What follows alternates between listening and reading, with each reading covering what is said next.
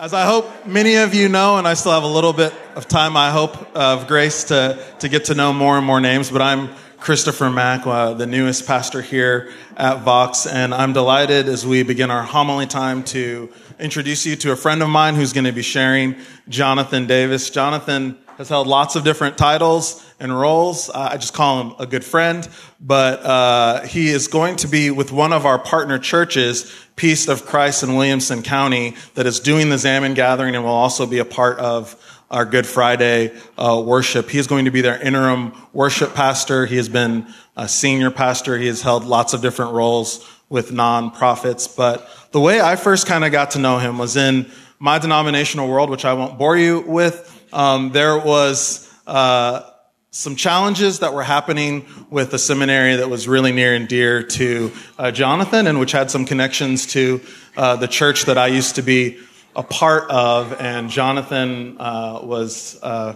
faithful advocate uh, for for justice and goodness and openness uh, throughout that process, and really admired and respected all that he did to try uh, to align with uh, goodness in that instance. And ultimately, that seminary um, came to an end. And I love that even in that, uh, Jonathan and his co conspirators were not defeated, and they are now trying to, and well, not trying, they are beginning a new expression that will be more ecumenical and open and progressive, uh, and saying that even uh, when injustice might seem to win the day, it does not ultimately win the story. And so I'm grateful to have Jonathan share with us a bit from his heart this Palm Sunday. Thanks, Christopher. It's an honor to be here and to be with all of you. My son Eli is here also and happy to be here. Hey, Eli. What's up, dude? So, um, question for you for discussion just for the next minute. I'm going to set a one minute timer on my phone. There's a fan. Oh, thanks, buddy. Oh, right. Look at that. It's like an NBA towel boy. It's amazing. All right. Here's a, here's a question. Have you ever participated in or witnessed a staged protest against injustice? Or maybe seen one on the news? And do you remember what the protest was about? So take one minute and turn to your neighbor and just discuss those couple of questions right there. So I don't, know many of your names, but if you would, just a few, and this is probably like an extrovert's parlor game, admittedly, um, you could just like shout back to me, um, or maybe not shout because it would startle the person in front of you, but just yell out um, maybe one or two of the protests or injustices that you have been a part of or witnessed in terms of protest. Outstanding. Anti apartheid in Sydney, Australia. Stop Asian Hate Rally last year. Black Lives Matter, BLM, sure. Vietnam War. Those are all powerful. And participating in protesting injustice in any of its forms is a powerful and transformative experience if you've had the opportunity to be a part of that. I'll never forget, and many of you will never forget, of course, the year 2020. Not just because of COVID, but the killing of George Floyd. At the time, I was pastoring a church in Virginia, and the nation was crying out in agony for justice. And in the rural congregation I was in, an hour east of Richmond, which was the capital of the former Confederacy, uh, yesterday, by the way, was the anniversary of the surrender at Appomattox, where Lee surrendered to Grant the national Black Lives Matter movement was gaining traction all over the nation. And in cities and towns across the country, uh, there were BLM protests and movements, but there were also campaigns, um, some here in Texas, but many in the region of the country I was in, to remove the vestiges of the Confederacy, the monuments um, that were in the cities, and famously the Richmond monuments, which are like 50 minutes from where I was pastoring, were removed by the mayor there, LeVar Stoney. And I'll never forget that the week George Floyd was killed was Pentecost Sunday, was the Sunday that followed. And, and what I'll never forget about it is the week that this man had his breath literally snuffed out and taken from him the text for worship in many churches um, that use the lectionary was a text about the Spirit of God breathing the breath of life into the early church in Acts chapter 2. And in our small town, around 200 people came to peacefully protest and march, not only against police brutality, but to demand the removal of the Confederate monument at the town square, which was the county seat. And our oldest son, Eli, and I went to support and be in solidarity with people and as allies, really, to folks in the community. Allyship in its various forms was at that time becoming very important for me and has become more important for me since. And you'll see the picture here. Can you guess which child is Eli? You, you're the only white kid in the pic, dude. No, he has the green sign that says God is love. That's you.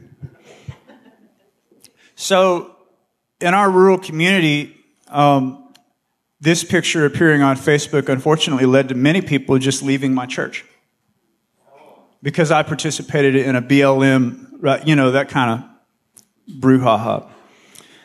The passage that we explore this morning in Luke chapter 19 was also a staged protest against injustice and against empire. And you might even be able to imagine that Jesus might have been executed as an outcome for participating in this. And that execution maybe wasn't even the desired outcome.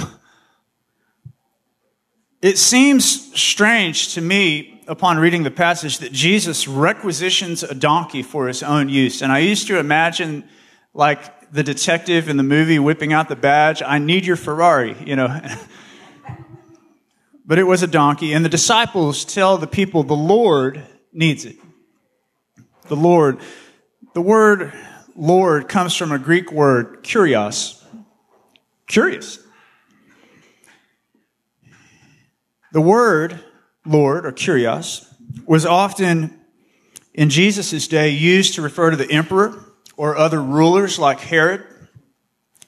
It describes one who has supreme authority or one who has authority in a certain realm.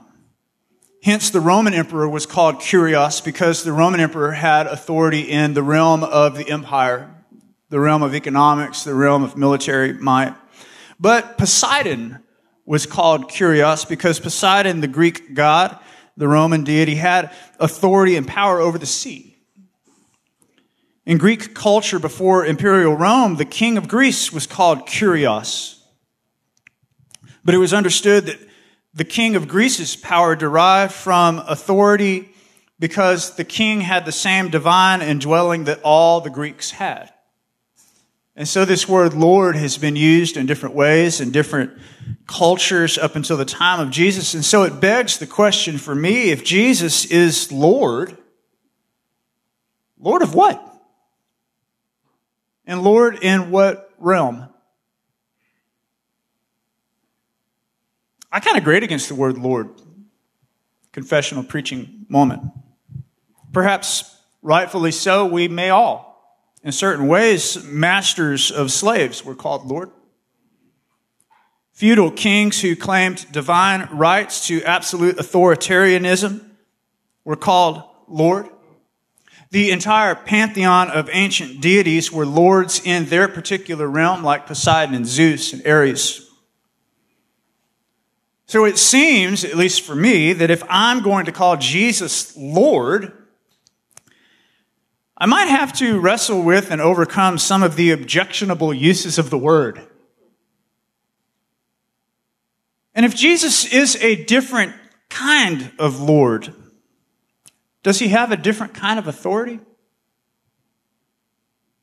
In the passage today in Luke 19, the people began to joyfully praise God as Jesus approached. And they hailed Jesus as king, saying, Blessed is the king who comes in the name of the Lord. peace in heaven and glory in the highest.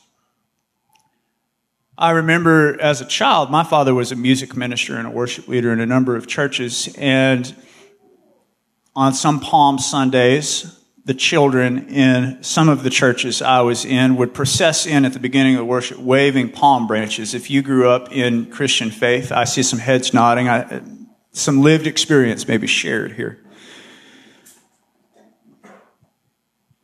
So that's one kind of procession. One of the most impressive sights I have ever seen was the presidential motorcade of the United States.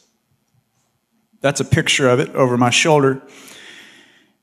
Eli and I were in Washington, D.C. one day just to see some of the dinosaur bones at one of the Smithsonian museums. And while we were walking at Triangle Square from the subway tunnel to where the Smithsonian complex was, a big motorcade came by, and there was no mistaking it because all of these uh, police vehicles and motorcycles pulled up and stopped everything. And it was apparent that somebody important was about to drive by. And I thought, I wonder if this is the president. And it was. And it seemed like the jet black vehicles in the motorcade went on for a mile, even though it was probably shorter than that. And there were numerous armored vehicles preceding the presidential limousine and more vehicles following the presidential limousine, including Humvees with tactical assault teams, hazmat mitigation vehicles, an electronic countermeasures vehicle that had a swirling satellite on top, a comms vehicle, two press pool vans, and a SWAT team vehicle and two ambulances, just in case.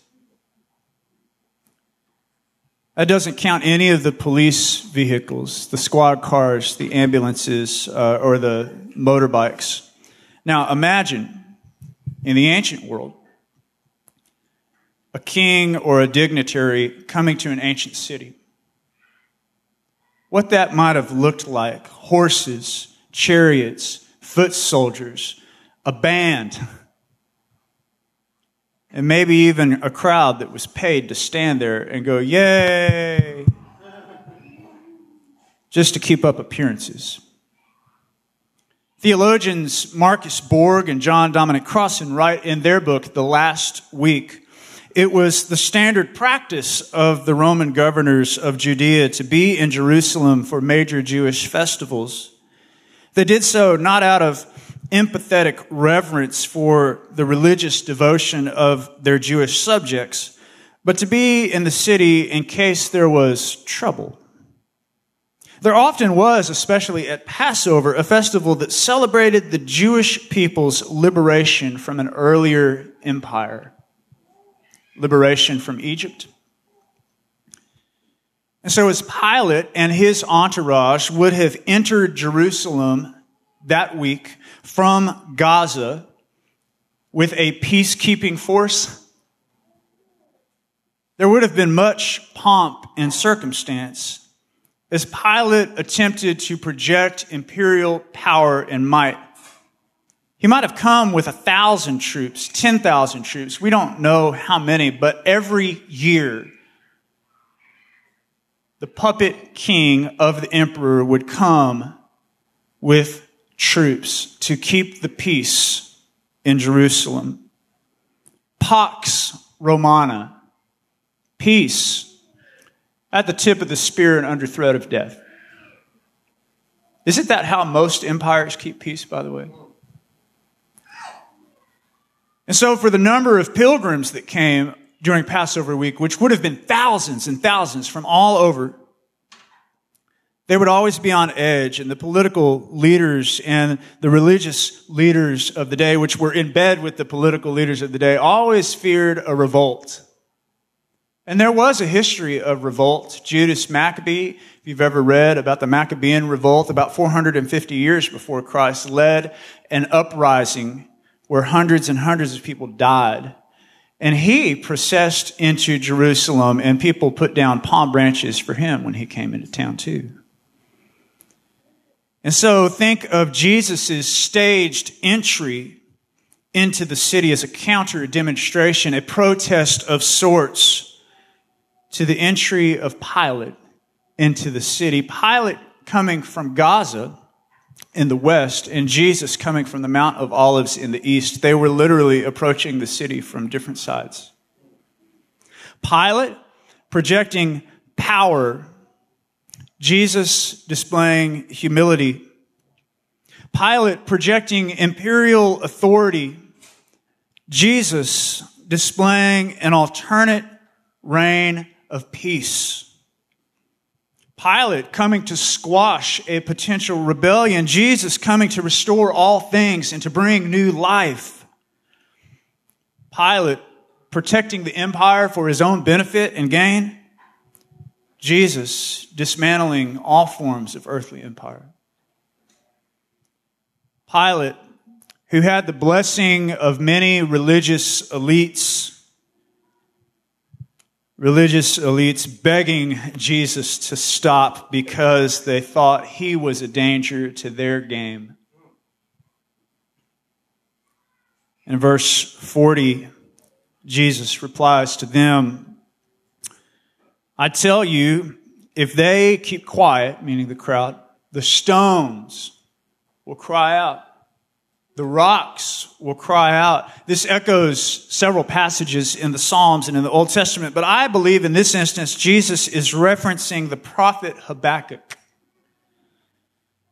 In Habakkuk chapter 2, the Almighty Yahweh speaks to the prophet, and the prophet records these words Woe to you who grossly exploit others for the sake of your own house, building a nest on a height to be safe from the onset of disaster. You contrive to bring shame on your house, making an end of many peoples.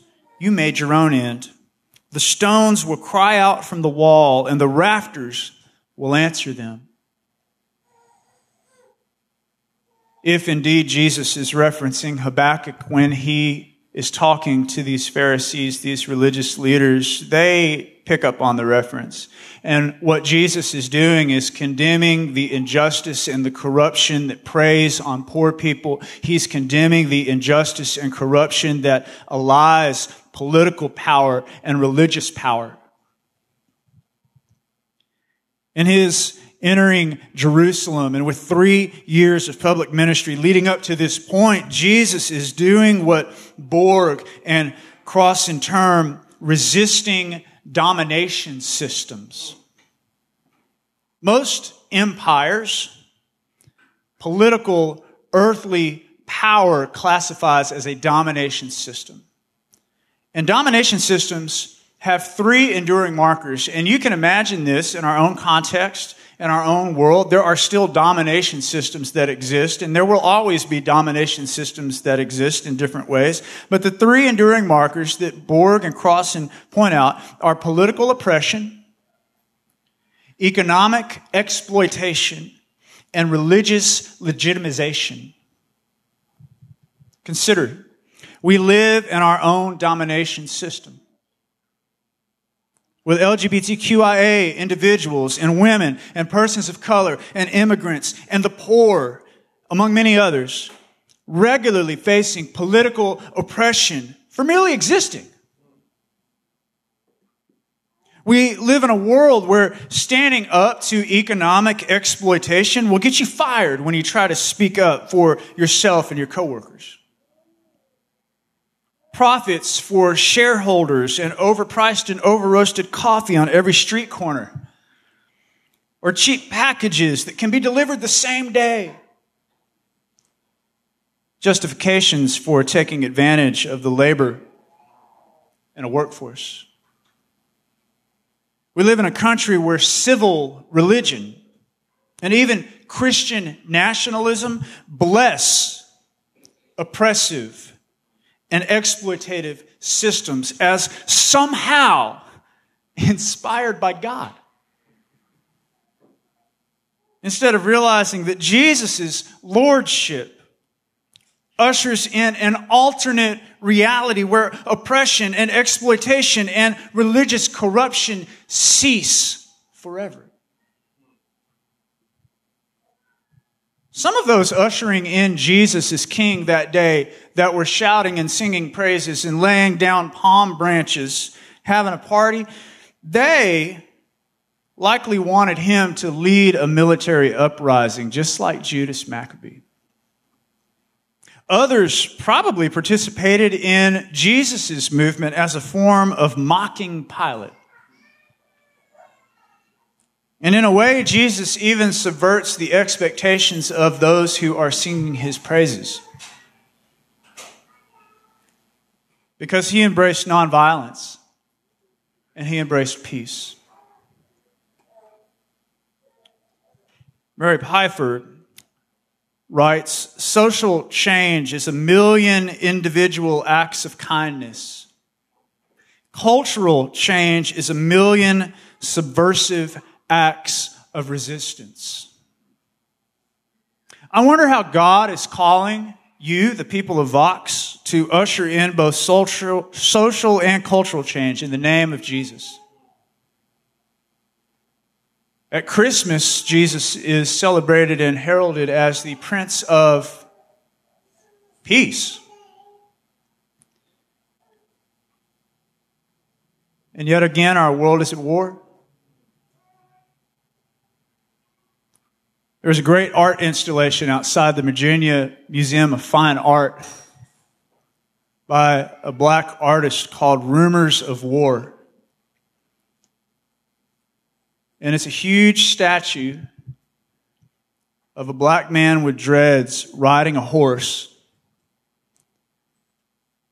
just about one block from a huge statue of Stonewall Jackson riding a horse.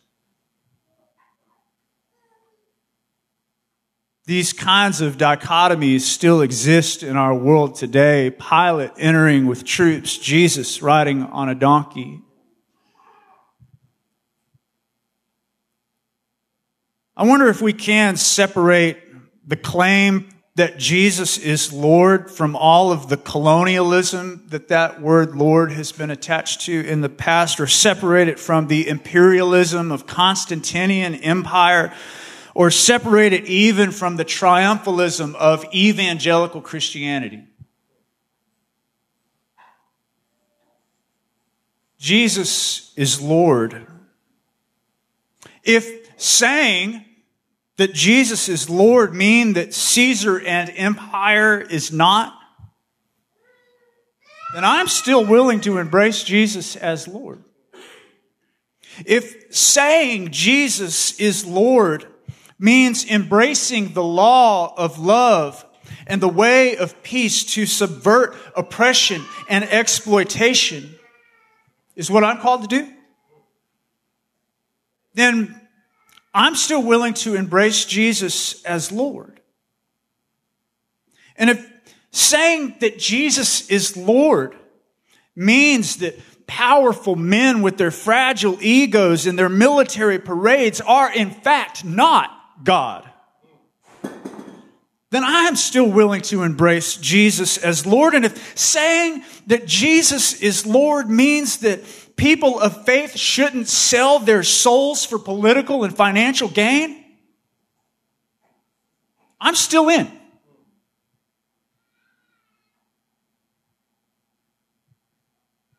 There's a brilliant second wave feminist author, Erica Jong, who wrote do you want me to tell you something really subversive?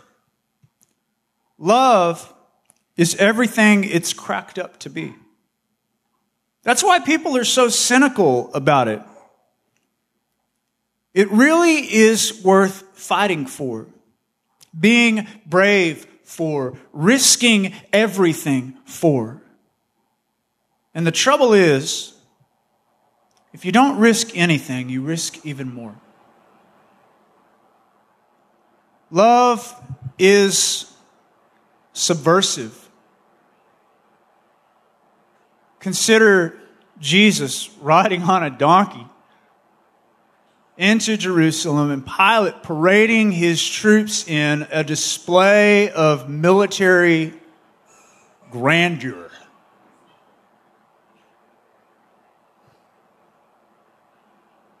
Imagine just days later, Jesus being executed. Love is subversive. Love is everything. It's worth risking everything.